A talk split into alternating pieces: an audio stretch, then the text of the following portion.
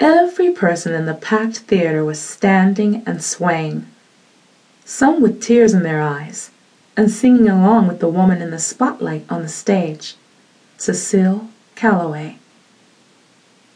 This moment, this one song, When I Cry, was the reason why the crowd had come to see Cecile.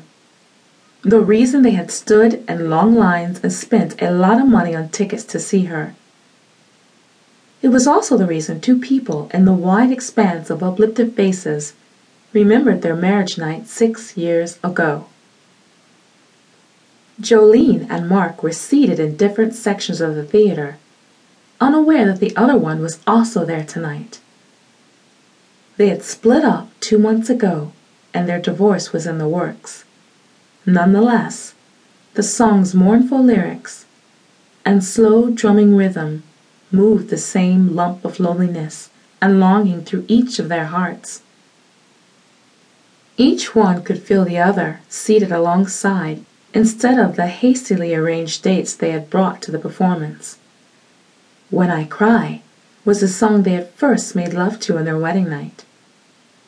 When Mark and Jolene met spring break at Northwestern University, they found they had a lot in common. They were both only children. They loved ice cream, though Mark loved chocolate and Jolene loved vanilla. They both loved jazz music, and they had each decided during their high school years that they wanted to wait for their wedding nights before having sex.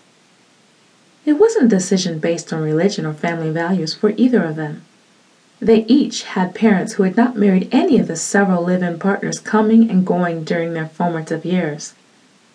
Maybe for that reason the pendulum for Mark and Jolene swung to the other direction. After they started dating, though, staying celibate wasn't easy, and they moved the wedding date forward, not once, but twice. And on their honeymoon, no fantasies that had been building up in them for each other in the past months were left unexplored. It wasn't a fancy wedding, but their honeymoon was first class. Within 5 seconds after Mark carried Jolene over the threshold into the penthouse suite atop the Hilton, overlooking Lake Tahoe, she was on her knees in front of him, beginning their sexual exploration with Hormel. They didn't leave that suite for 4 more days. That was the beginning of their married life. Here, as the measures of When I Cry floated over the theater, it was ending.